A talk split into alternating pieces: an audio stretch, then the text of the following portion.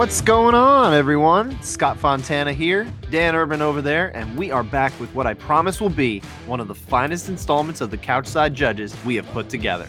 We've welcomed UFC fighters to the show, we've welcomed top referees as guests. Today, for the first time, we will speak with one of the world's most respected judges. Settle in for a fantastic conversation with Ben Cartlidge. Scott and I are pumped for Ben to join us remotely from England. We've got a ton of ground we'd love to cover with him about what it's like to be a mixed martial arts judge.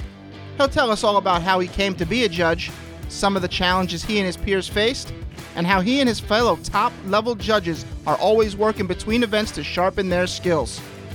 Listen and learn, my friends.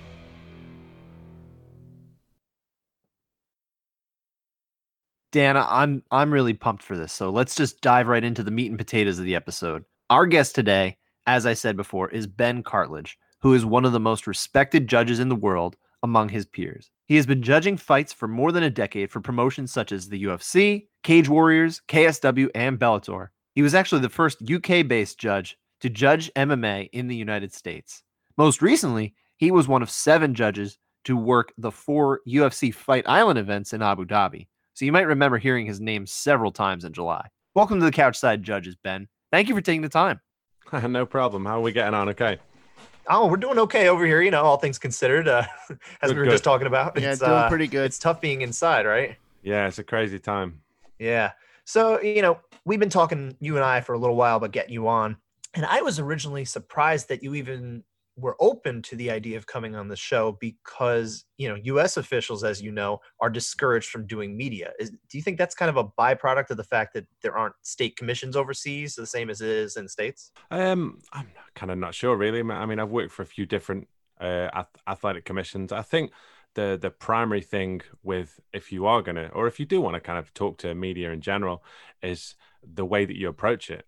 Like the you got like a, a professional way of kind of approaching it. And I love the the stuff that uh, I love the stuff Marc Goddard does. I love the podcast that he does and the interviews that he does, and he's just a great ambassador for for uh, the professionalism that you need to be a mixed martial arts official. Uh, and I think that as long as you approach these things in a in a an educational kind of perspective, I think we all get better. And then when we all get better, the job's easier for everybody, right?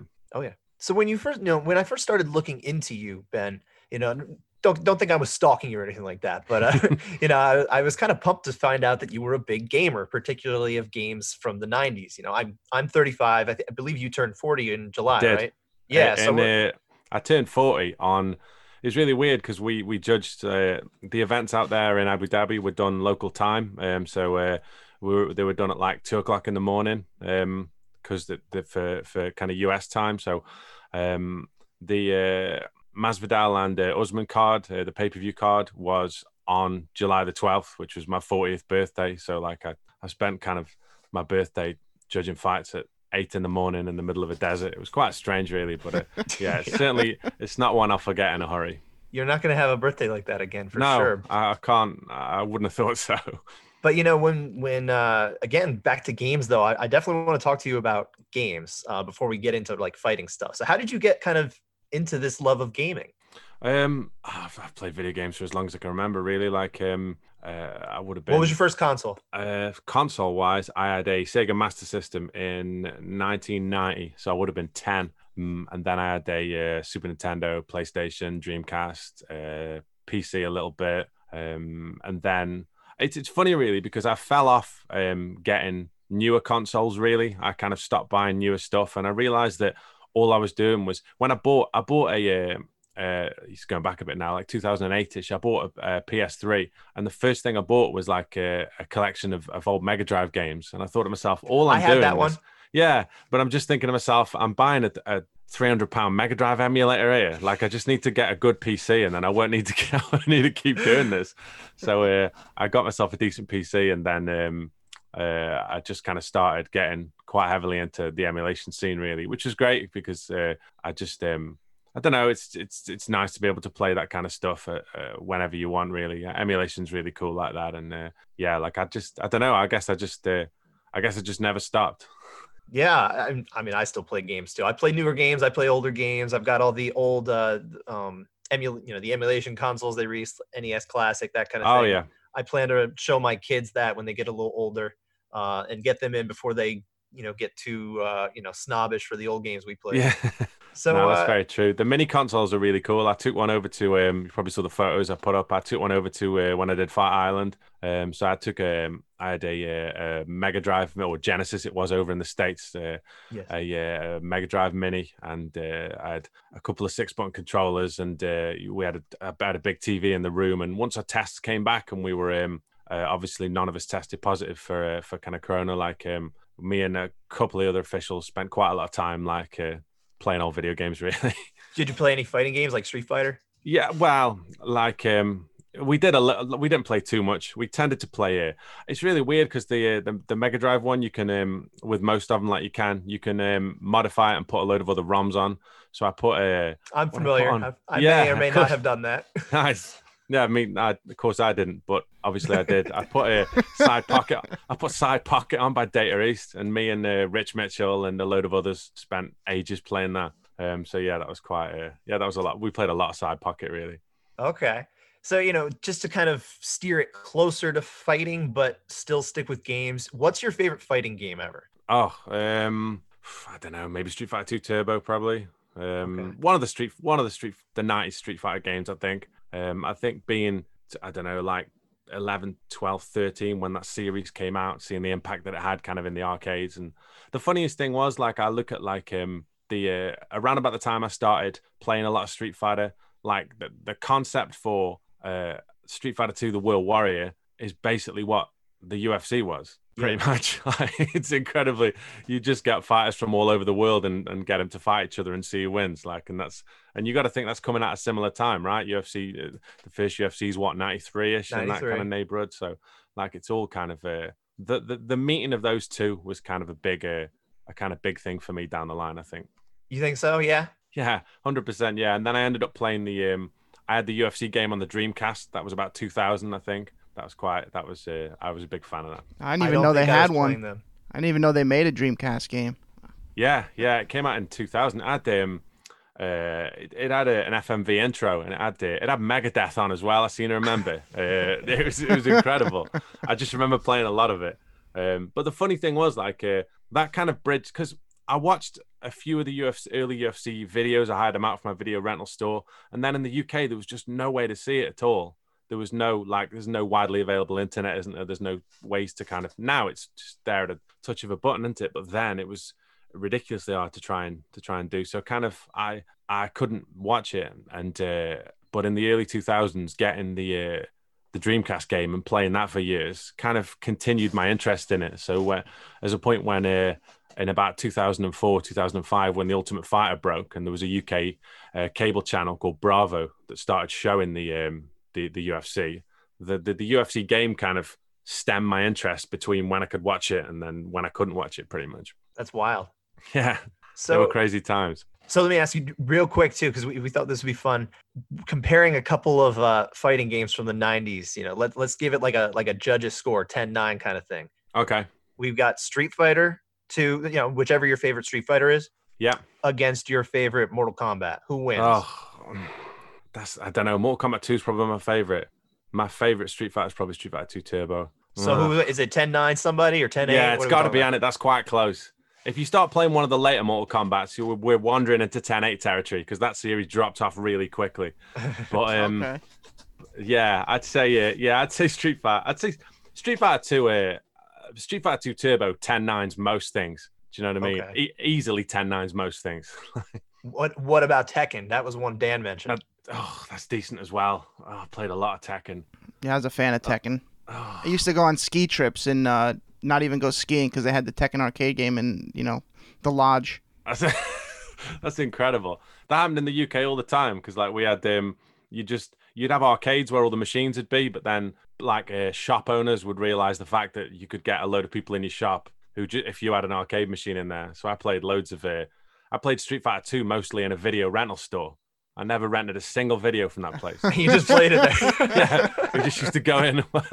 so you're the reason these things went under. Yeah, it's me, it's me and Netflix. Yeah, unfortunately. No, more more you than Netflix, obviously.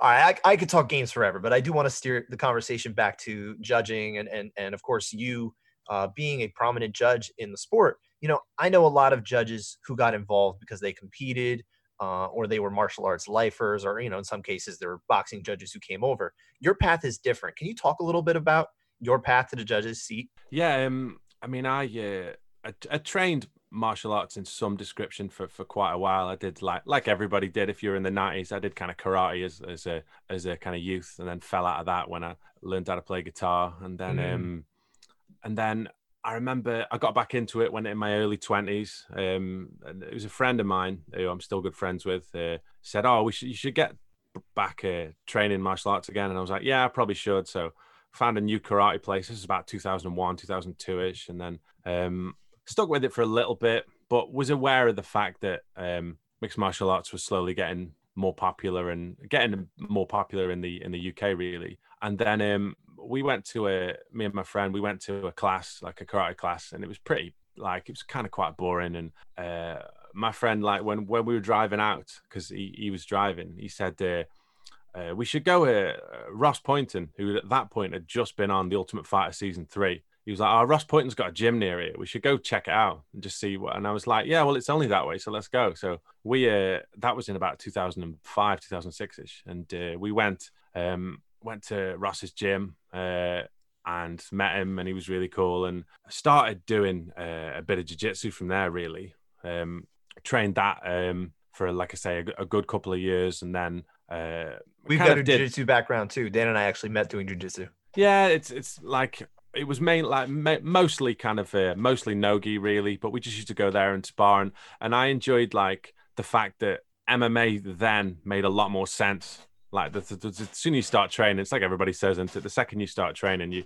you understand it a lot uh, a lot more. I did um I used to do a few of the MMA classes as well, and, and a, a bit of everything really to start with, and then uh, and then the way it happened was uh, Ross himself uh, basically came out of the UFC, had a load of really good fights in Cage Rage, and then got into promoting. And he still promotes a show, uh, a show in our area to, to this day, uh, Night of the Gladiators. And he did a couple of shows, and he messaged me and said, because uh, we were always in there talking about fights, he said, "Well, could would you come and do commentary? I've got a couple of other people, but I think it'd be a laugh." And I was like, "Yeah, that'd be fun."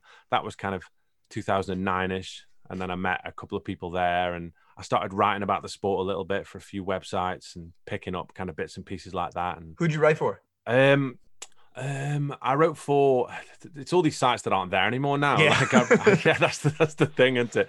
I wrote for a, a, later on. I wrote for an American site called MMA HQ, um, which was quite cool. Um, I did. Uh, uh, I had I used to have a column in uh, Fighters Only for a while, okay. uh, like the magazine, yeah, um, about fighters who played video games. Ironically, um, but uh, it fits. Kind of, yeah, it figures, doesn't it?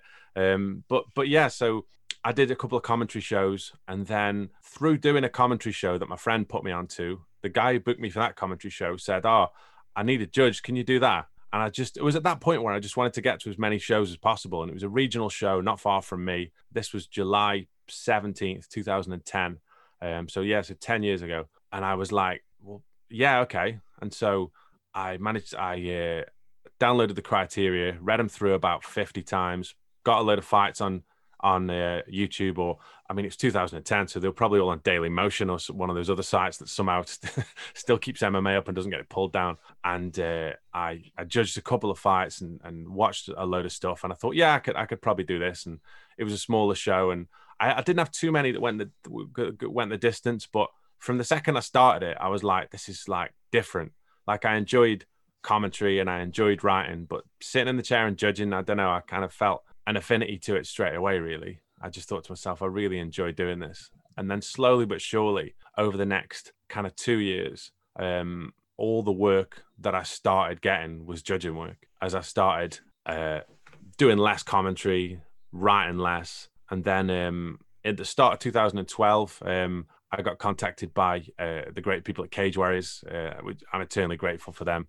Um, they gave me such a big opportunity because it was just at the point where they were in 2012. They were just about to expand and and kind of go crazy. Yeah. I did 36 events with them in a three year period, so 12 a year for, and they were all streamed live on MMA Junkie. I did a load of uh, a load of McGregor's fights, a load of a wow. load of stuff like that. Um, and from there, it kind of just it kind of took off. Really, I slowly but surely realized that I couldn't do any If I wanted to judge properly, um, it comes back to Marc Goddard again. Like um, I had a chat with him after one of the events, and he said like uh, he was like, "Oh, you you doing another show next week?" And I was like, "Yeah, I'm doing commentary." And he said, uh, he said to me, he said, "You want to stop trying to be like a Swiss Army knife?" He said, "Like you want to you want to focus on uh, you want to focus on judging, or you want to fo- what, what do you want to do?" And I said, "I want to judge." And he said, "You want to focus on that?" And I don't know. It's probably the best advice anyone's ever given me regarding regarding my judging and moving Just forward. Just pick something, right? Yeah, exactly. Pick a lane. Yeah. And it turn, turns out I was judging, and then not long after that, um, I was kind of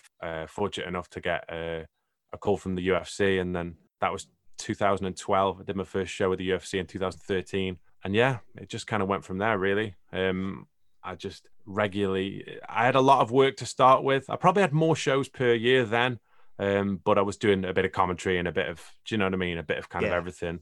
This year is different, obviously, and it's it's Very a crazy different. situation. Uh, but I mean, for the past four years, five years, I've done maybe 25 shows a year, I think, in that kind of in that kind of neighborhood, um, all over the place with a load of different shows, as you mentioned at the start. So um, it's uh, yeah, it's it's a great adventure, and uh, it's it's it's been uh, it's just been fantastic. I've met some great people and and had some great opportunities. But um, And I don't know Yeah, if you, how- I don't know if you end up hearing, I don't know if you end up hearing this from your peers or anything like that, or if it's kind of, if it almost feels like people are just kind of blowing smoke or being complimentary. But you know, Dan and I, we talk to officials, um, you know, in private conversation, and you are routinely brought up as one of the top judges in the world. So you're definitely That's- recognized by your peers. that's really nice. I mean, I, I like through working with um, the UFC, obviously, and uh, the last maybe 18 months doing quite a lot of work with Bellator as well.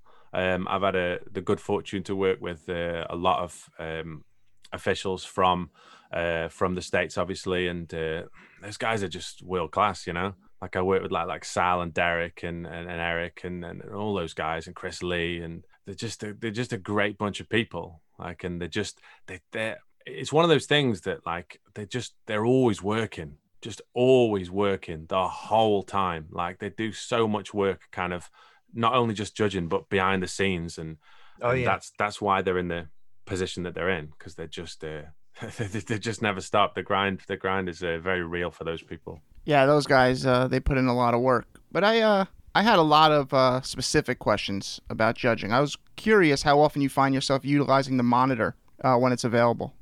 Um, it's one of those things where I try only only to use it when it's completely necessary. But when it is completely necessary, it's a bit of a lifesaver, really, um, because uh, you can move a little bit in the chair where you are. Um, it's very rare that you're in a position where you are completely can't see anything. But um, uh, there's sometimes when, uh, for example, if there is a, uh submission on or something, um, and the monitor camera, which is the same camera that the the uh, broadcast feed gets, is an overhead view of that. So you've got quite a, a good uh, you, you've got quite a good kind of barometer of that. Um, I try and the, the the more you judge, the better you get at kind of almost predicting where the action's going to go. You know, and I suppose as well that's another benefit of of kind of training is the fact that you understand um, the the sequences a little bit more and you see kind of things um, not before they happen. That's ridiculous, but you know what I mean. You get, Sure. you get more of an idea of of where a fight may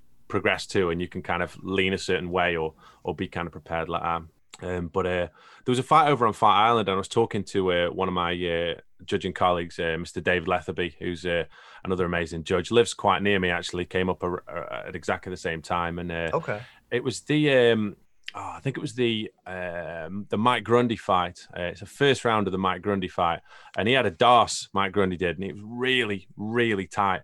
Um, and I said, and uh, I said to Dave, "Did you look at the monitor?" And he said, "Yeah, I did." He said, "Because I could see the side of it, and then I looked down, and then you got that overhead camera view, and you could see the guy in the D'Arce really struggling. You could see the fact that that was a near fight ending." A near fight ending sequence. So you've got more kind of uh, tools to kind of uh, effectively pick out um, the, the the most kind of important parts and the significant parts of sequences. Because when when guys are in a, a position like that, um, if you're kind of on your eye lines on the, the level with it, you can't necessarily exactly see. Um, course. you can see if it's on. And you can see kind of hand positions and everything, but sometimes you'll find that if you just have a quick look down at the monitor, um, as you're kind of moving and maybe get a better view, you might get the ideal view there kind of uh, kind of straight away. The good thing with the monitors is they're not kind of flat, so you're not like at 90 degrees. They're angled up a little bit, so you don't have to take your eyes off the uh, you have to take your eyes off the action really, which is which is uh, which is ideal. Oh yeah, I would imagine so. Yeah. Well, what what about when uh you know you get stuck behind one of the cage doors because you know they got the extra panel, so your view is a bit more obstructed. It seems like the UFC kind of for their events, two two two of the judges have to deal with the door uh, panel. Um, it all depends, really. I mean, uh, you can kind of, I, I, I've sat in all three kind of positions, and I haven't, I've never been in a situation, even with the panels, where I haven't, where I felt like I consistently can't see anything. And if I, if, if I would do something like that, if that did happen, I'd kind of notice at the start because I generally like we all do. Like um, when you get to an event, we'll all kind of walk around and scope the cage and check where the judging seats are and just kind of have a have a kind of look around and stuff like that. But I mean, if if there is a situation where um, you can't see, uh, you consistently can't see, then obviously you'd have a word and see if you could get your chair moved. But in situations like that, then you'd probably look at uh, moving slightly while sitting in the chair or maybe utilizing the monitor a, a little bit more. You've got to kind of uh, think on the fly with stuff like that. But yeah, it doesn't happen. Uh, it really doesn't happen uh, kind of very often. The strange thing is, like, there's more.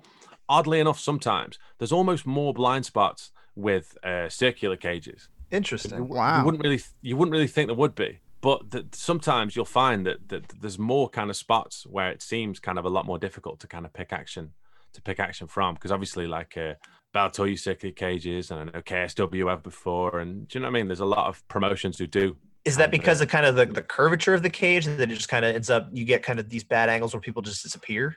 I would assume so. Yeah. I mean, without uh, without delving, it sounds a bit flat Earth when you say it like that. Yeah. But like, without delving into it kind of too much, uh, it, it's weird. Like it's just just sometimes you'll you'll sit on a certain kind of plane, you'll think to yourself, "There's there's maybe more kind of spots here." Um, but yeah, I, I can't be honest with you. I can't say I've if there is a, a spot where I do feel um, or I have felt, and I can't think of one recently, um, where I haven't been able to see kind of properly, then yeah, I just kind of make make adjustments, either just get my chair moved a little bit or use the monitor a little bit until I could. Do you know what I mean? There's always if you're noticing it kind of in the other thing as well is that I suppose is that you can't kind of prep for everything like that. You can sit in your chair and you can see what you can see, but you only need them. You only need the fight to go to a certain area where because there's blind spots in every seat basically, um, but they're all kind of quite minimalized. Um, but sometimes that happens. Sometimes a lot of a round will play out if the fighters are maybe clinched up or a bit more static um, in a in a position where you maybe can't see. And at that point, it's up to you to kind of uh, up to you to kind of like you say use the monitors and maybe see if you can't lean round or sitting in the chair or uh, or or kind of or work it out pretty much. Like I said, never it's never I don't know it's it's never an issue really. Have you ever had the experience? I mean, you're saying that it really isn't much of an issue, but have you ever had the experience where you had a fight and in, and the fighters did kind of disappear over kind of an obstructed part. You either didn't have a monitor, you didn't get to the monitor in time, and maybe you missed something that when you watched later on, you're like, oh, I wish I saw that better. Um, I think the thing is with fights with a um, uh, if you do events that don't have kind of monitors, you're already aware of the fact that you might have to move not move as in get out your chair and wander around, sure. but move as in posture around a little bit and yeah, just go just go strolling around. Um, yeah, you need to kind of to like to like lean certain ways and and and move kind of certain certain ways like that. Like I think the good thing is with with what I did in terms of my kind of progression to it is that uh, I just did so many shows regionally where um, the cages were like dead small and there was loads of people rolling around by the side of the cage. Maybe security wasn't the best. you know what I mean? Uh-huh. Or I did loads of stuff on the regional scene where, like, you have to develop your, uh, you have to cut your teeth, kind of doing that. And when you come to a, a bigger show, and it, you've already kind of learned uh, how to deal with situations like that, should they should they kind of present themselves. Mm-hmm. And that's that's why that's that's why I, when I speak to I get I speak to loads of people who say oh, I'd love to judge fights. What would you recommend? And I'd always say get to get to regional shows, see if you can shadow, sit with some judges. I mean, speak to promoters, look at look at progressing, see if you can get on a course, one of the IMMAF courses or something like that. Um, because you you've got to um yeah like the, the that regional uh, that regional kind of show uh, uh kind of progressional pathway is it's just it's so important because it's you don't realize how you you you build up your kind of uh, ability to deal with stressful situations in situations like that. Do you know like your I mean? tolerance like, of, of all the kind exactly, of BS around. Yeah. oh, you've always got loads of fights as well. So on regional shows, like um, I, I did a, uh, I did a, I see, I don't do too many now, but I did a regional show in about 2013. There was like 24 fights. Started at four in the Wow. afternoon. My Yeah. God. Started at four in the afternoon. I finished at about half one, like the How, next m- morning. how many did you do of those? All of them. Oh my oh God. Oh my god. Yeah.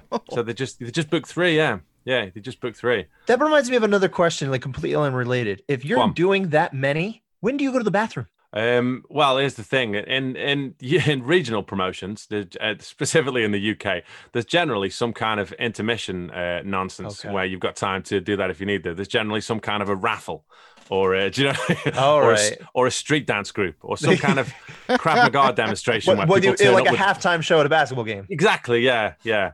Do you know what I mean? You just go to the bathroom and then come back, and there's four guys with like rubber, like, do you know what I mean? Rubber weapons, like doing like knife defense or something. like it's just, it's generally that kind of nonsense. Or people doing like street dance. It's all the, it's all the the rich tapestry of that kind of nonsense. But uh, but yeah, there's generally, there's kind of generally time. But yeah, Okay. I think 24 is the most I did. 24, 25, I want to say. And the other thing as well, regionally, is loads of different rule sets as Yeah. well. Like it's a lot better. It's a lot better now. There's generally just amateur and pro. But when I started judging, God Almighty, you had like uh, you had that four or five different sets of uh, amateur rules. You had amateur rules where you couldn't get punched in the head at all, standing up or on the ground. You had ama- you had uh, am- you had amateur where it was like three four minute rounds, three three minute rounds, different gloves. You couldn't do certain stuff. Like it was it was just ridiculous. That's wild. it- the days have certainly come a little, yeah, like they've come a long way, like you said. Yeah, definitely, and a lot of that's down to him. You look at the I said about the IMMAF, like a, a lot of the work they've done with trying to regulate uh, amateur competition, and um, and generally now there's just the, uh, the like it's been very rare since I haven't seen an event in years that's advertised uh, amateur different amateur rule sets. It's just Okay. amateur or professional, and it's standardized amateur as well. So That's good. yeah, it's That's good for the be. fighters. They Of deserve course it. it is, yeah. Of course it is because it's just you you you just, it, you just don't want to. It's it's unrealistic to kind of um like when you watch fighters do um uh I haven't seen one in ages, but yeah, when I was doing regional stuff, when you see fighters do uh no headshots, um it's just it changes everything like completely everything. So no headshots Yeah. anywhere on the floor or standing up. Oh wow. Yeah, uh, not not at all. Yeah, nothing and nothing above the uh, yeah. No, Strange. nothing above the chest. So like guys are getting taken down and getting mounted, and then it's just like a really strange stalemate. If you can't really do anything, people just punch into the body from mount. It's like strange, strange dynamics that you. It's like BJJ with just body punches. It's it's it's just weird. I'll tell you what you saw in that rule set as well. You always saw a load of low blows because people would always get the clinch and then overcompensate that they couldn't knee to the head.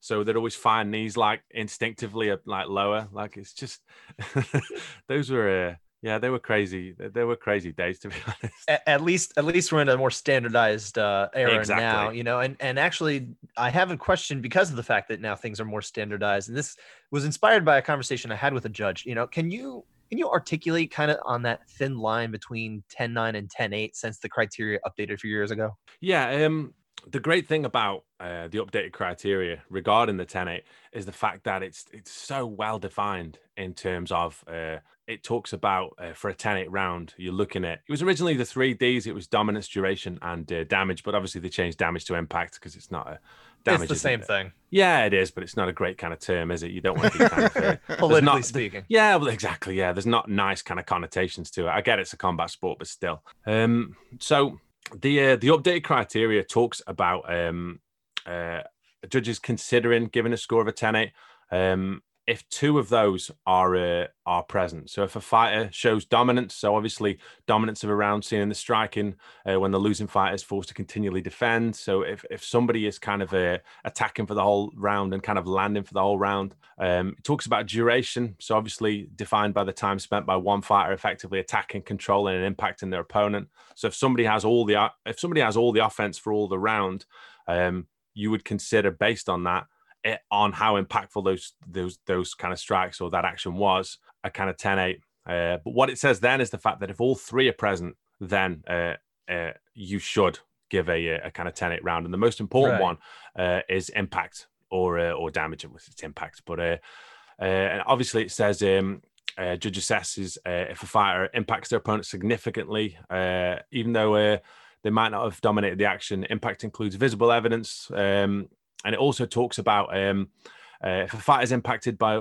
with strikes uh, by lack of control and or ability, this can create defining moments, fight-ending scenarios, kind of things like that. So, um, the, the, it's the the bigger, more impactful uh, actions that have got more potential to engineer fight-ending scenarios are of a, uh, a prime importance in effective striking and or effective grappling. Right, right. Yeah, I, I know. Obviously, a lot of talk you guys amongst yourselves do, judges as well. You know, people probably don't know this is that you guys are talking all the time, right? About yeah. trying to get on the same page, calibrate your scores, and figure out how to be more uniform across the board. You know, I, I, think that's something more people don't realize. What can you tell us about that? All the time, all the time. Like whenever, even if I'm not working an event, it's very rare that an event will happen where somebody doesn't message me about something. Uh, somebody doesn't, uh, a judge that uh, uh, I've worked with, or maybe, or even if I'm if I'm working an event, I'll get a, a certain judges will message me, "Oh, how'd you have that round?" or "What do you think about this?" or maybe do you think there's a case for that in this round? Or or if I'm not working the event, or if I'm home like I am for quite a lot at the moment, uh, a lot of the times uh, I'll message a, uh, a judge who's thingied that around and said, "Oh, I thought that was spot on," or uh, "Did you think you could have gone this certain way?" You're not trying to say what they've done's wrong, but I mean, sure. like uh, you, would never do that. But I mean, it's more about um, understanding a little bit more um, the, the position that people have taken regarding certain scores. And the best part of it is the fact that um, just you just can't help but improve with with with stuff like that. We're all yeah. getting better at that point. Like we're having these conversations daily about uh, certain rounds. We're all trying to find examples of uh, of of of kind of rounds where where a certain things happened or or uh, maybe a certain score could be could be dictated and the, the great part with that is the fact that as a judge yourself all that does is that adds to that kind of um, that mental kind of database you've got of rounds and scores. It adds to that experience that you've gotten when you're in that position when you're you're uh, or when maybe afterwards you're talking about scores that you've given or scores that maybe other people have given. You can say, well, it's very similar to this round, or it's a similar kind of layout of a fight to kind of to another kind of round, and it kind of yeah, you just can't help but uh, you can't help but get kind of better. Like it's funny because obviously, like I, have got a, a, group with a, a, lot of European officials, and then I've got a couple of groups with uh, a lot of the American guys, and because obviously the time zones are different. Like sometimes sure. I'll wake up and I'll switch my phone on, and there'll just be about 200 messages all about a certain round from everybody else, and I'll have to just, just pick through them over breakfast. Like, but uh, and then everyone wakes up and sees what you said, the one thing you said. Yeah, exactly. yeah, yeah, just that that it's the it's the way it kind of. Uh, the way it kind of happens. But I mean, that kind of it's continuous professional development, right? You get kind of better through through doing that. Like when we did um uh, said about doing the Fight Island shows, like the funny thing was that I did a a Cage Warriors show in March, uh, and that was the the couple of days before the UK shut down, basically. And then I didn't do anything else. Uh, I didn't actually physically sit in the chair um, for till till July. Um, it had to feel weird. Yeah, it was a li- well. It's weird because I what we did was for the first three days of being away there, we had kind of um uh we had Zoom calls every like, and we just set this up independently. Me, myself, uh, me, Dave Lethaby, Mark Collette. Um, we'd have like a three way kind of Zoom call. We'd pick like a fight, and then we just watch it all, and we score it. Do you know what I mean? As we're going along, and then we'd have conversations about different rounds, and we did that like four or five times really. It, it's like what we do on our show, except you guys like are actually, you know, this is what you do instead of us amateurs at home. it's not it's not dissimilar. Like it's just it's just one of those things where you get yourself back in the the mindset of thinking about fights analytically um and kind of approaching it because it's just so different. It's so so different, like the mindset that you need to sit there and, and you know yourself if you've watched fights on a fight night, maybe you're with your friends or your family, or you're just kind of chilling out, you're on your phone, you might miss bits and pieces, and then when you come to if you're putting a show like this together, you come back to like right then we need to watch these fights analytically, and you'll watch yeah. around and think maybe that's completely different. Like maybe there's something that I didn't see when I was kind of looking at my phone or getting a drink or speaking to somebody or whatever. And and uh, even if you don't kind of miss it, the mindset that you've got is completely it's just completely different. So to get the opportunity to get back into that mindset was was really good and really useful kind of for me. So when I kind of sat down in the chair for that first fight, the the the first one of those four cards, it didn't feel kind of alien and really like the process didn't. Like I, sat in the chair and I was like, wow, we're here again. And then somebody's music started and I was like, oh yeah, all right, we're good. it all it all felt dead. Uh, it all felt dead familiar. You know, speaking about focus, I always have trouble figuring out uh, someone who may have won a round when there's a long pause due to a foul in the middle of a round. Yeah. Do you find that challenging? Um, I've had fights before where there's been kind of uh, kind of long pauses. Um, it is it's kind of like uh, spinning plates when there's a lot of stuff like that kind of happening because you've got to unpick a lot of things. Um, but once again, I'd, I'd go back to the thing of uh, if you're um, if you're working a lot of shows and you're you're in the groove of kind of judging kind of quite a lot, that process gets less and less uh, alien really because the more fights you judge, the more fouls you're going to see. It's an unfortunate part of the uh, an unfortunate part of the the kind of the the sport really. Um, but um, you just kind of um, yeah, you you you get good at, at um, storing that information and and like I say, a lot of judges you'll find will take uh, kind of shorthand notes with them. Have a notebook, take shorthand notes while not. So you don't take your eye off the thing, but they'll maybe have like a short kind of system or something that a lot of people do. Um, or people will be able to just kind of focus through that. There's a lot of ways, really. Um, I mean, I did um over in uh, over in Fight Island on the first card. I did the fight with the uh, the two point deduction. Um, yes. Uh, the Leo Santos and Roman Bogatov fight. Um, and uh, so there was quite a lot of things happening in that. Um, there was obviously quite a few fouls. There was quite, a few, like I said on, on uh, to somebody else, like that's a great example of a fight where I talk about kind of spinning plates. Really, like you've got so many things kind of going on. You've got kind of like a, a near 10-8 round, and then a turnaround at the end of that round. You've got a two point deduction. You've got a lot of a lot of fouls. You've got a lot of time between. Like that fight must have been over 20 minutes must have been oh like definitely three, three on fight because like i say there, there was several fouls and near the end obviously um the, the the, the gaps between were getting kind of longer. So the the more you do it kind of like that the, the better you get at retaining that focus. But yeah it's it's um it's an unfortunate part of the thing. But yeah if you're judging a lot of fights then you you get used to kind of unfortunately seeing kind of situations like that. Now what about the uh the current state of the criteria? You know would you change anything if you were able to um I honestly, I don't. I'm just, I'm super happy with the criteria as it is. I think judging now is at a place where it's it's just better than it's ever been. Like it really, really is. Like um, the more that you learn about the criteria and the more you read into it, the more kind of you understand it because it's so well written. Um, the less room there is for misinterpretation.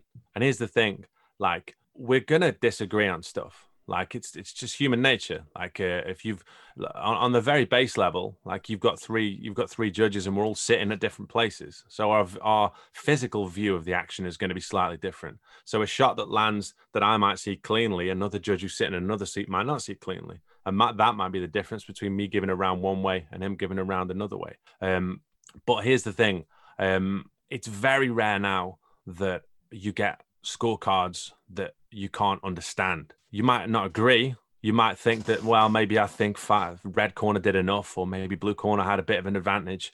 Um, but the the days of um, uh, f- cards coming in regularly where where maybe people didn't understand, or maybe like that the, the, there was kind of more. There's always going to be a bit of uproar, but the, there just isn't as much of that now because judging's improved so much. The criteria is kind of tightened up. It's written so well, so so. There's just no there's just no daylight in it anywhere to just for, for misinterpretation. Like you read it and you learn it and you apply it, and it's just fantastic. Um, so I think, yeah, I think I think the funny thing is, like in in five years' time, ten years' time, judging will be in a, a better place again. I think it's constantly improving. I think like uh, there's a lot of uh, a lot of good officials coming through. I think there's a lot of I work with a lot of people um, uh, who are, who are kind of really good, consistently really good, and and that just that's the progression we need. And through the through the the criteria being as as good as it is, it only kind of facilitates that really because there's less I don't know, there's less opportunities I suppose for that misinterpretation. Yeah, we definitely don't see uh, any crazy scorecards all that often as we used to in the past. But there's definitely, like you said, there's some uproar between you know fans. Is there any misconception that you might be able to clarify? Um, I think the, the perspective that you have uh, as a fan, if you're watching an event as a fan, is is so different. Um, as as and I that's speaking me personally. Like me, uh, sitting uh, cage side at an event, judging a fight is a hundred percent a different uh, physical kind of and mental um, kind of uh, preparation state. and yeah exactly yeah it's a different it's a different state completely um and you're always going to get um there's a there's a lot of common uh, misconceptions um regarding kind of uh, re- regarding kind of things that that i don't know kind of like you see a lot of times that um people will, misinterpret maybe kind of strike metrics or number of takedowns or things like that really like um kind of common stuff like um people will often find that you maybe you see a fighter will win um uh, if you've got a five round fight a fighter might uh, i don't know win a couple of rounds convincingly and then uh, maybe the last three are close um, he could lose the decision quite rightly because that's that's a, a credible scorecard, and then there's uproar based on that because people are only gonna, or he- or maybe the other the other way. Sometimes even worse if a fighter wins, um, if a fighter wins uh, maybe a couple of rounds at the start and then tails off, people's but but has done enough to win overall. Maybe somebody wins, uh, kind of three closest rounds and then loses kind of two clear ones. You know, like it's it's that's the those are the ones where you see kind of the uh, the kind of uproar and you get it. Do you know what I mean? People are Sure. just um yeah, the people like you if you're a fan of the sport, you're kind of passionate about it, or maybe it's a fight that you like, or maybe you've got some money on it, or maybe you're watching it with your friends. Usually or- some money. yeah, maybe you're hammered hammered on a Friday night, or you don't know, do you? I mean, it's just it's like this.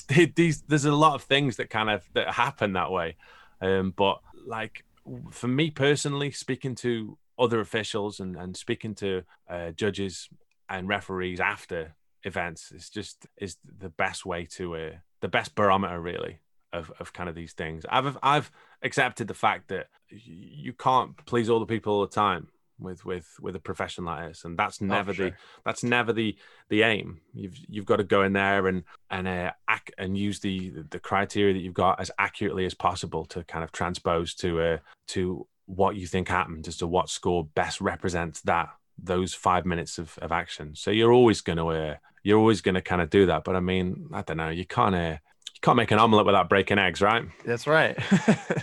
that is what they say. So, you know, actually, I want to talk about something. I already asked you this question in private, but you gave such an eloquent answer. I, I not that you have to answer it the same way, but could you describe what makes someone a high quality mixed martial arts judge? Um, I mean, the guys that that I work with that I would consider um of the of the, highest level are they're consistent in a lot of things. They're consistent with the work rate. They're consistent with the cards they put in, but they're consistently learning and consistently trying to improve. Um, they're regularly working at events, and when they're not working, they're discussing kind of events. That progressional kind of pathway is something that can't stop when you get to uh, a, a high level or the highest level you're going to get to or the, the the big show so to speak you can't you can't get to the big show and then think i've got my feet under the table here i'm fine like that's where it that's where it, it begins you know that's that's the whole kind of point. You hear a lot of people in the uh you, a lot of people in jiu-jitsu circles say about uh, about getting a black belt and that's when it begins you know? That's when it really kind of starts. That's when your Yeah. learning kind of starts. And it's funny kind of that with judging because you learn kind of so much progressing um, and you've got to be ready for that step uh, if you're if you've done kind of the the kind of road work and you've done the you've done the regional scene and you're prepared for that and you've learned um, you, you've got to uh, you've got to know that you're ready for it. But when you are there every show like it always has to be like nothing changes. Every show still has to be a learning experience you know? You still have to want to go back through that stuff. You still have to want to kind of speak to people honestly about rounds that you've scored. Speak to people honestly about things that you've seen and maybe talk about differences in scoring and and, and kind of things like that. And um as long as as long as uh you kind of keep trying to improve that's the most one of the most important things because i said at the start about all the American guys who I work with in the, the and a lot of the well all the European guys that I've been lucky enough to work with um it's that that's the kind of central focus and the, the the ones that you and it's no coincidence as well. It's like people talk about um I remember people saying about uh about about poker I see like a lot of people say oh a lot of it's luck isn't it? But it's the same people who are always winning it's not luck like there's a percentage there's a tiny percentage of luck but it's not like the best players play the best and Dan can speak Like, to from that. a- He's a big poker player. yeah, from from a judging point of view, like it's not a coincidence that you see Sal and Chris Lee and Derek and, and Eric Colón. You know what I mean? It's not a coincidence you see these guys week in, week out. It's because they're the best guys It's because it's because they're the best at what they do. Those are the those are the guys that you see because those are the best guys for the those are the best guys for the job and and uh, and like those are the people who you speak to in these do you know what i mean these crazy whatsapp groups with like links to fights that are happening in kazakhstan where like where somebody's like oh one of my friends did this event how do you think this round went or how do you think this round went and then you know what i mean it's like three o'clock on a Thursday afternoon and you're watching some five round fight from somewhere in, do you know what I mean, Central Asia. But I just wouldn't change it for the, I wouldn't change it for the world. I love doing stuff like that. I love, I love picking through fights like that and, and kind of, That's and awesome. having that kind of discourse because you just, you just all get better at that point. You just a rising, you know what I mean? A rising tide raises all ships, you know? That's the thing. I, I feel like a lot of people don't understand how much passion you guys actually have for doing this. Like you're not in it for the money. Like, come on. it, it- you've got to kind of um you've got to make a lot of sacrifices and you've got to want to you've really got to want to do this you know like it's it's it's tough it really is tough like i love the, the physical act of sitting down and judging fights is fantastic like it's really weird like it feels like there's a section of my brain that I don't use for anything else other than judging fights. And when I sit down and judge a fight, it's it's so strange. Like it's it's kind of uh, I just kind of feel different when I'm doing it. Like it's just Get such a those endorphins going. man it's just such a heightened sense of focus it's ridiculous um but i just i just kind of love it but the, the the flip side of that is that um you kind of you do have to be away a bit and you do have to travel a bit and you do have to kind of spend a lot of time learning and and uh, there's a lot of time when you're kind of uh and it's it's amazing to get these opportunities and it's it's amazing to kind of see these places and work these events with these people and I wouldn't change any any part of that but that's a big part of the of it that people kind of people kind of don't see is the fact that you you kind of cram everything else in in your life kind of around that you know so i'm kind of uh, i'm lucky enough to, like i said uh, i'm uh, i'm married i've been married for a number of years now and i've got a couple of dogs and um, You love those dogs. I see pictures Ah, all the time. They're incredible, yeah. They're, they're just the best. But I mean, it's tough. Like being away from from uh, being away from Allison and the dogs is just really hard. But I mean, this is th- this path is something that I'm really passionate about, and I want to kind of improve and kind of get better, and I want to keep keep kind of going really. So I mean, you make those you make those kind of sacrifices, but yeah, there's I think I want to say it was the end of last year, right? The, the craziest in terms of schedule and, and and crunch, kind of the craziest one of the craziest times I had was just before um, just before Christmas last year. I did a show in um, uh, Senegal in Western Africa. Oh wow. Um, okay. So I flew on a Friday, got there on the got there on the no flew on the Friday morning, got there Friday evening. Show was Saturday night, and then Sunday morning, like basically straight from the show, we went back to the hotel, got our bags, and went to the airport. Kind of flew home. I got home for about three o'clock Sunday afternoon. We took the dogs to the dog sitters, and then the next morning we flew to uh, Prague in Europe. We always go to the Christmas markets, like in, in Europe somewhere. So we did three days Okay. in Prague, which is incredible. Like it's a beautiful holiday. And I got home from that Thursday morning, um, 1 a.m. Uh, and then Thursday morning, 6 a.m. I got picked up by uh, um, uh, my transport to get to the airport. Uh, and I flew to uh, South Korea and did the last show of the year with the UFC. Okay. Yeah. Um, so I flew there, and then uh, I got there. Oh, I can't even think. I got there Friday Friday afternoon. Show was Saturday night. Flew home Sunday morning, and was home for Sunday evening at about six o'clock. And I was just, just in pieces. I did like twelve. I did twelve flights in a very short space of time. It's a lot. That's a lot of freaking flyer wow. yeah, it was a lot of traveling. Like I got I got home on the Sunday night and I was just in bits. You know, I was just absolutely in pieces. And I was, but the, the funny thing is with with that is the fact that if you're a fan, if you're watching that event, like um when that fight finishes or that event finishes, you switch the event off. Your disconnect with that ends. You know, Yeah. that finishes. You just kind of go to bed or you get some food or like. uh if you're watching it in the UK, it's kind of six in the morning, so you try and figure out like if it's worth going to bed or should, should you just try and power? should you just try and Yeah. power through and get breakfast? But uh, from an official's point of view, when that when that ends, like it's then you've got to get yourself get yourself psyched up for kind of the travel again. So you got to get yourself back and sorted and figure out what time you need to be where and and all the rest of it. And it's like uh, like it's difficult. It's it's it's tough, but I wouldn't change any part of it. Like it's the it's, it's just the best job in the world, you know. That's awesome. Yeah, it's it's great to hear how you know you know you're so passionate about it. You hone your craft. You know you're always trying to improve. But one thing I I'm con- I think about is do fighters or trainers you know do they put enough weight into how judges score fights? And I was curious if any fighters or uh, coaches actually uh, seeked you out and you know ask you certain questions. Yeah, you ever been approached?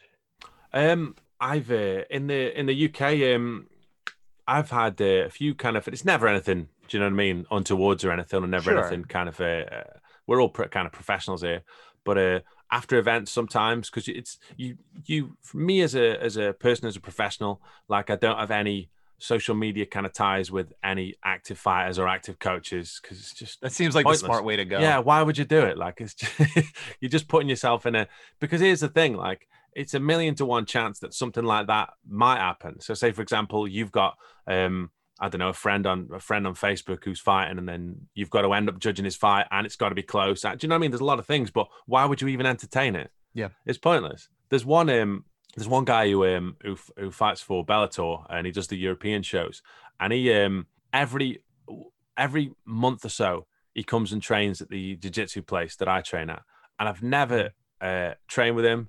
Never. I, I, we went to a seminar once, and we were on the same mat, but I've never trained with him, kind of really.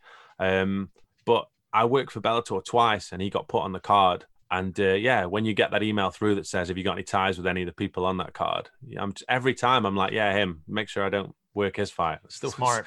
yeah, exactly. It's the way you got to do it. You got to you got to declare a conflict of interest there. Um, but I mean, in as much as you do that, like uh, a lot of the times, um, you're staying in the same hotel as people. Do you know what I mean? So maybe after the event, you'll have uh, occasionally you'll have people uh, you'll have people kind of come come and talk to you. You kind of travel with with, with people sometimes. You just kind of see them around and um, uh, with me as well. Like having been in it for quite a while now, there's a lot of um, uh, coaches that I see who maybe I judged as fighters, and now they've kind of progressed onto that. Um, so sometimes in the hotel, like you'll maybe have a, a coach come up to you and say, uh, "Can you just explain X, Y, and Z?"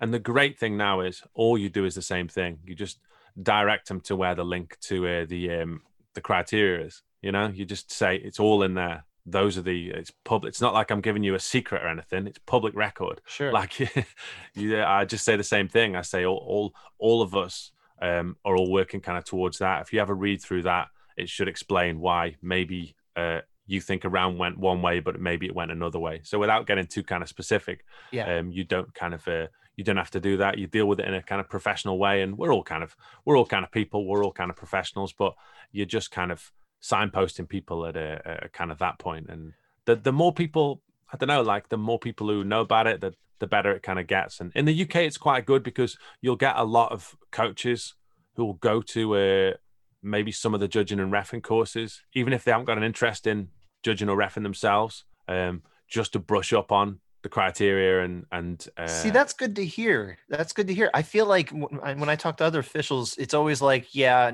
I had one person in 11 years come up to me and actually ask me a question once. And I said, look at the criteria and he learned something. And like, that, that's it. That was like the one time they had. I feel like it's, it's very yeah. different. It's, I mean, it's not it's not super. It doesn't happen a lot. Do you know what I mean? But Sure. um, but but the thing is, like, if it's if it's generally, it only has to happen once. So I mean, you've only got to point somebody in the direction of the the criteria, and then all the the questions they could ever have about how rounds are scored a certain way are kind of on there, right? right. So realistically, if that person's kind of read it through, like it's it's it's it kind of it kind of solves that really. But uh, but yeah, like you, do see it regularly. I spoke to him. Uh, I know Marc Goddard teaches a lot in the UK and around different places, and uh, I know I've seen when he's put photos up of uh, seminars that he's done, refing and judging seminars. A lot of the time, there's uh, coaches there and and uh, former fighters there sometimes, you know, who um who want to know about uh, officialing in that kind of way. And as I said at the start, I mean, it just kind of makes us all better at what we do, right? Absolutely. So, uh, yeah, before we go, actually, I just had one more question for you because open scoring has become a much bigger issue this year, especially because uh, maybe you already know this. Kansas has started testing what they call real time scoring. They've added Yes. some Invicta fights. The Have you Invicta watched that? Yes, I did watch that. Yeah. What do you think of it? What do you think of the way they do it? Um, I think that um, realistically, for something like that, um, you need to test it out quite a bit and see, kind of see how it works. Really, I like the fact that they're kind of trialing it. Um, I think that it's like anything. I think there's there's is the kind of benefits of it potentially. Is the kind of situations where it could become an issue? Yes, as well. Um, there's a lot of kind of there's a lot of potential, but the thing is, I suppose you're only going to find that out by kind of uh, by trialing it out. So I mean, I kind of like uh, I like the fact that they are kind of uh, they are kind of doing that. It's not something I've ever I've never worked for a promotion who's kind of done that. Um, My understanding is they're kind of the first to be really doing this. Yeah, exactly, exactly. It's good to see stuff like that. Like you, you don't know stuff like this until you kind of uh, you can kind of uh, try it out. And if it's in a situation where um, uh, it's it's in a kind of uh, a situation where it's not going to present any serious kind of issues, then I don't see why they can't kind of trial this out for a while. And then obviously the, the key thing then is the review procedure afterwards to look at it exactly and say, right, then we trialed this, we trialed this out for like 10 events. What differences did we have? Do you know what I mean? Over mm-hmm. the previous 10 events where did we find there was any situations? Because there's a lot of times where uh, people could potentially, the, you hear a lot, there's a lot of potential uh, issues with it, but I mean, you're not to, you're not to know until, uh, until you kind of try it out and stuff like that. So I mean, if if it's done kind of in a professional and, and in a kind of a safe kind of fashion, like stuff like this is, then uh, um, you can only we can only all learn by stuff like that. Absolutely, it's it's all about pushing the sport forward. It seems like really exactly. Yeah. Well, listen, Ben. You know, thank you very much for taking the time to speak with us. I think we went way over the time we discussed, but you, you have so much interesting things to say, and and I I think it's been very helpful for listeners at home. I hope.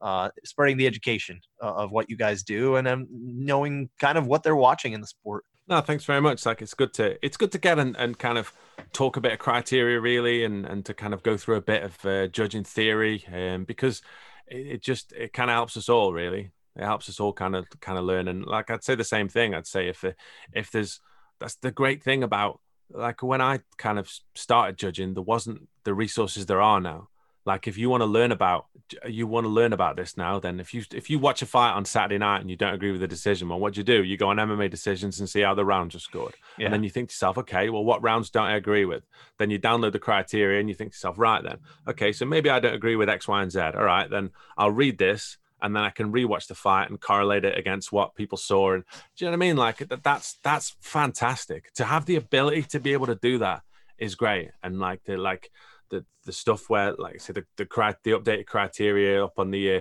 the ABC site and uh, MMA decisions. I mean, what a resource that is! Oh like, my goodness, yeah, it's a great phenomenal. site.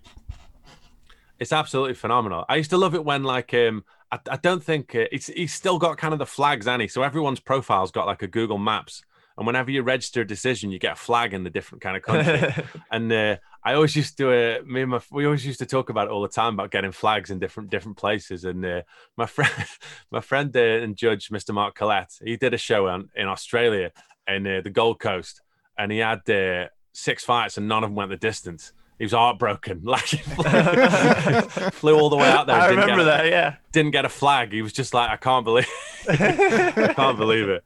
But yeah, these things. Uh, yeah, these, this is a great. I love going on that site. It's it's really good, and and it kind of um that's another reason why people are more au fait with judging now because the great work that, that Chris has done with that site. It's incredible. He has done uh, wonderful work. Yeah. Kind of uh, and and that's another another tool that you can use. Uh, so um yeah, so I've I've done um uh, quite a few Zoom calls with um, a lot of different uh, officials and from from different kind of uh, organizations and from all over the place, and they use MMA decisions on there regularly. Like they'll uh, they'll show a fight and then they'll discuss it and then they'll bring up MMA decisions. You got a breakdown of who scored what round in a certain way, and then do you know what I mean? If if it's if you're the judge who's done that, they'll ask you to, to explain why you did that round a certain way. So I mean, it's this yeah, it's just it's great. But uh, yeah, judging's uh, judging's in in the, the best place that it's been in the time that I've been involved with it, and as long as I'm still involved with it, I'll still keep trying to kind of get it kind of better, and I'll, I'll still keep trying to kind of uh, help other judges out and and and kind of improve and, and get better. And at that point, we all do. And, and I think that's what we all want, really. Everybody wants the best people in those kind of seats. And you're only oh, they gonna, really do. yeah, you're only going to get there by like working and learning and improving, and and that's the kind of center of it all, really. I, I love to hear it. I love to hear it. But Ben, again, thank you very much taking the time and, and best of luck. You know, I hope we can have you on again soon. Yeah, not a problem. Just drop me a line. We'll sort it out. All right. thanks, it. Ben. So, Scott, that was fun talking to an actual judge who sat at major events in MMA, telling us basically the tools of the trade, kind of. Yeah, I mean, obviously we've we've spoken with you know some of the most respected referees in the game, and they've also judged as well. But you know, this is one of the the most like we like we've said several times. He really is one of the most respected peer judges among his peers, uh, and he's an active judge. You don't see a lot of active judges who are able to speak with media. And honestly, you know, I think it was great that he was able to tell us so many interesting things about the way judges work, judges operate. You know, I, I bet you a lot of judges could give some fantastic insights uh, into how to watch a fight uh, and and the things that you ought to be looking for when you're watching a fight and the things that they're looking for. I, I think it's great that he was able to come and join us and and hopefully pass on some of this information to. Well, obviously, of course, he did pass it on, but you know, it, it's great that he was able to reach out to our listeners. Yeah, I know. I learned a ton from him. I hope uh, everyone listening did as well. I hope so too. And and you know, I, I also want to make sure I mention that uh, you know Ben has a couple of projects he works on. We we talked about his gaming. Uh, he's he's a gamer. He loves games. So do I. So I'm happy to promote this as well. Uh, you know, you can listen to uh, a podcast that he co-hosts uh, monthly. It's about arcade games called Video Wizards. You can find that on Apple Podcasts, uh, and he also has uh, his YouTube channel, One Credit Classics, in which he plays old video games, and he plays them at a much higher level of skill than I can. And I respect that because I played a bunch of those games that he plays too. So that's saying something. I'm a, I play a lot of games, as you know. Yeah, Billy Mitchell, watch out. But moving on, you know, let's let's move on to the weekend. You know that that was fun.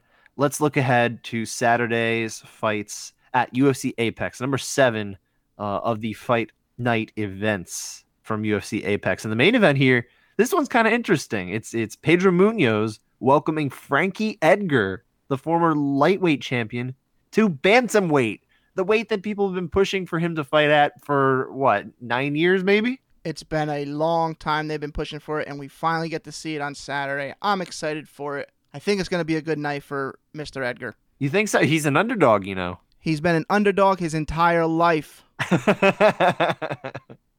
I guess he has. Uh, you know what? He, he obviously, like you said, he makes the best of it. But I just hope that his body responds well to the cut. I'm sure it will. He's always looked like someone who very easily could make that 135 pounds, but we haven't seen him in action yet at that point. So, you know, I hope everything goes swimmingly from that standpoint. Munhoz is tough. You know, he's he's got some good wins under his belt. He had that knockout over Cody Garbrandt last year. He's not necessarily the easiest draw for Frankie to take uh, coming down here to bantamweight. Now, Munhoz has a bunch of performance of the night bonuses. He's got three straight guillotine wins in the UFC. He's kind of your kind of guy, actually. It's a it's a tough test for Frankie, but I I'm excited to see how it plays out. I'm gonna I'm gonna go with you. I'm gonna also take Edgar by decision here. I don't know how you see it ending, but uh, I'm I'll, I'll go with the dog here. But Munhoz is really tough. I could totally see him getting a finish, and and probably not even in uh, too long a time either. Going with Frankie. By what? Gonna go with round five rear naked choke. Same way he finished Cub Swanson after five rounds of a beatdown, and then he just put him out of his misery in the final round. Don't bet that, please. We're not betting, but Frankie is going to win. well, the judges, uh, at least for this one, if they are needed, if it goes to a decision, like I think, uh, you know, we don't know who exactly it's going to be assigned, but it's probably going to be, you know, the likes of Chris Lee, Sal D'Amato, Eric Colón, Derek Cleary, Junichiro Kamijo, all these awesome guys who have been just cleaning up with great judging in Nevada for these Apex events. We're getting spoiled at this point, Dan, because you know, something eventually the world's going to get back to normal, I hope, and the UFC will visit Texas or Virginia again, and we'll be whining about the local judges. Who knows if they even want fans ever again? Seems like the UFC's pretty happy just doing events events at the Apex. I believe fans uh, are a source of income and revenue for the UFC, so they they certainly want fans, unless that can be subsidized in some other way. I think they're doing just fine. just fine is not enough, Dan. There's always more money. That's true. but you know, again, we, we really can't complain too much with the pros we've been getting for these events. But what about the the fight that you'd like to see other than Munhoz Edgar? I want to see Maria Agapova versus Shayna Dobson. It is a women's flyweight fight and I think it's just a showcase fight for Agapova. I mean, Shayna Dobson has a losing record. You don't see that very often in the UFC. Have you seen the line for this fight, by the way? I did see it, and it, it's absurd. Yeah, the last time I saw it, it was Agapova at minus 1500. I can't remember a mixed martial arts contest in the UFC that was so, so far out there. Yeah, maybe I don't even know. I can't even think. I was I was gonna say Frankie versus BJ one, but I mean No, not- that close. wasn't even that close. So no, this, that- it- this is like at least double that. It's so Yeah. bad, and, and and the worst thing is, I feel like it's kind of a lock too. I feel like if you just did that, it would, you know, it's not gonna not work out. Agapo is Yeah. gonna win. This is totally a showcase, like you're saying. yeah, totally just gonna show off her skills, and it, it's gonna be a easy night for her. But what about you? What about me on this UFC Apex event? Nothing. Nothing. You know what I'm more excited about? Bellator 244, Friday night. The night before, Ryan Bader, the UFC's Ultimate Fighter Season 8 light heavyweight champion, defending his light heavyweight title against Vadim Nemkov in Bellator.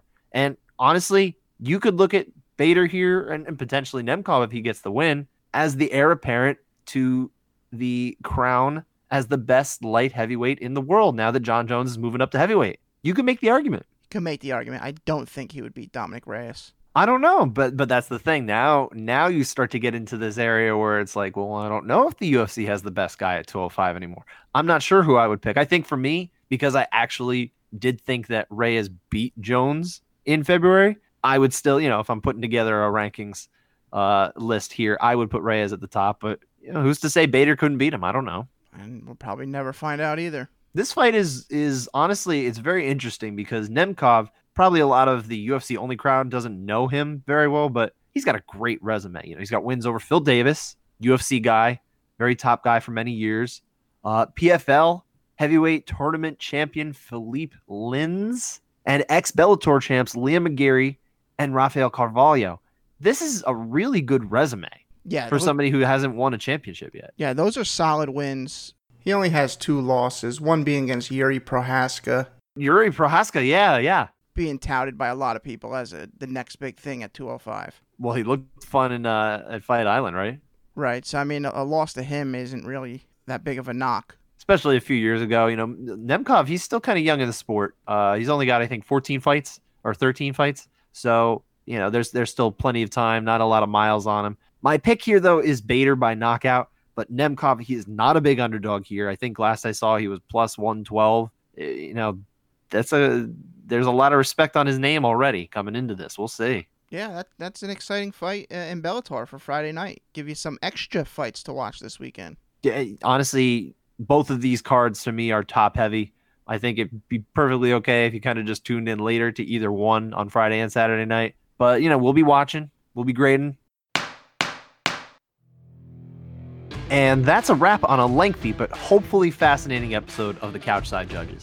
Dan and I want to once again thank Ben Cartlidge for giving his time to lend us his expert insights.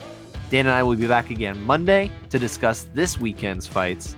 Be sure to subscribe to our show on Apple, Spotify, or wherever you found us. Follow us on Facebook and Twitter at Couchside Judges, as well as myself at Scott underscore Fontana. My DMs are open, so hit me up with any feedback. Follow me on Twitter as well at Dan Urban MMA. Enjoy the weekend, everyone, and we'll catch you next time. Later, guys.